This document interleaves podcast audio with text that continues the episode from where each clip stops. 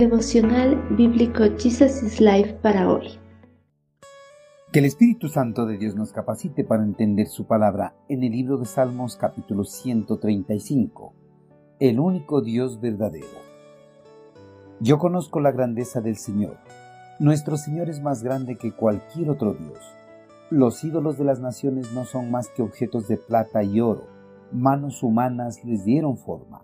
Tienen boca pero no pueden hablar tienen ojos pero no pueden ver. Tienen oídos pero no pueden oír.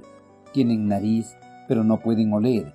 Y los que hacen ídolos son iguales a ellos, como también todos los que confían en ellos.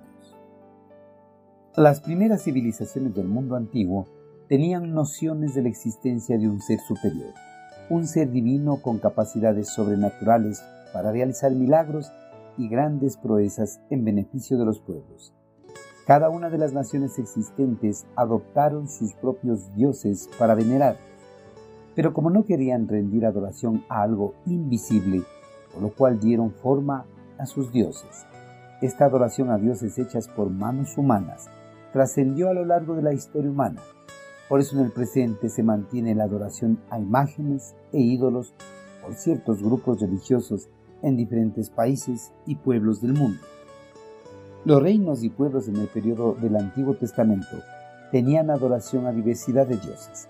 Estos dioses generalmente eran representados por imágenes e ídolos hechas por manos humanas, pero ninguno de esos dioses se comparaba en poder y majestad al Dios del pueblo hebreo, al Dios que no era representado por ninguna figura tallada por manos humanas. En presencia de la nueva generación del pueblo hebreo, el salmista afirma la grandeza del único Dios verdadero, el Dios que está por encima de los dioses de los pueblos paganos.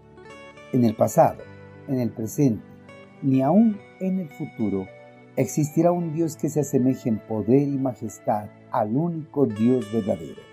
Jamás existirá un Dios que esté por encima de los gobernadores terrenales, potestades espirituales y sobre todos los ídolos hechos por manos humanas. Yahvé, el único Dios verdadero que está por encima de todo lo existente en este mundo, tanto físico como espiritual. El salmista recalca que los dioses que adoran las naciones paganas no son más que objetos de plata y oro, objetos que tienen boca pero no pueden hablar, tienen ojos pero no pueden ver, tienen oídos pero no pueden oír, tienen nariz pero no pueden oler. Los ídolos que adoran ciertos grupos religiosos son perecedores porque son hechos por manos de hombres y por consiguiente los ídolos son inferiores a los hombres. Son mudos, ciegos, sordos e inanimados. Además el salmista afirma que los que los hacen y confían en ellos son tan impotentes y llegan a ser como ellos. Nada. Es decir, son espiritualmente ciegos, sordos, mudos y muertos. Los ídolos nada son y no les pueden dar ninguna bendición a quienes los sirven. La adoración a ellos es inútil, una verdadera pérdida de tiempo. Por otra parte, el único Dios verdadero está siempre activo tanto en la naturaleza como en la historia de la humanidad. Como creador y preservador, Él gobierna el mundo para el bien de su pueblo. Asimismo, dirige el curso de la historia para el bien de su pueblo. Por eso, solo Él merece toda la adoración, la gloria y la alabanza por toda la eternidad. Queridos amigos, ningún objeto de oro, plata, bronce o algún otro material hecho por manos humanas podrán asemejarse al único Dios verdadero, porque esos objetos no tienen ningún poder ni ejercen autoridad sobre los gobernantes terrenales, y menos aún sobre las potestades espirituales.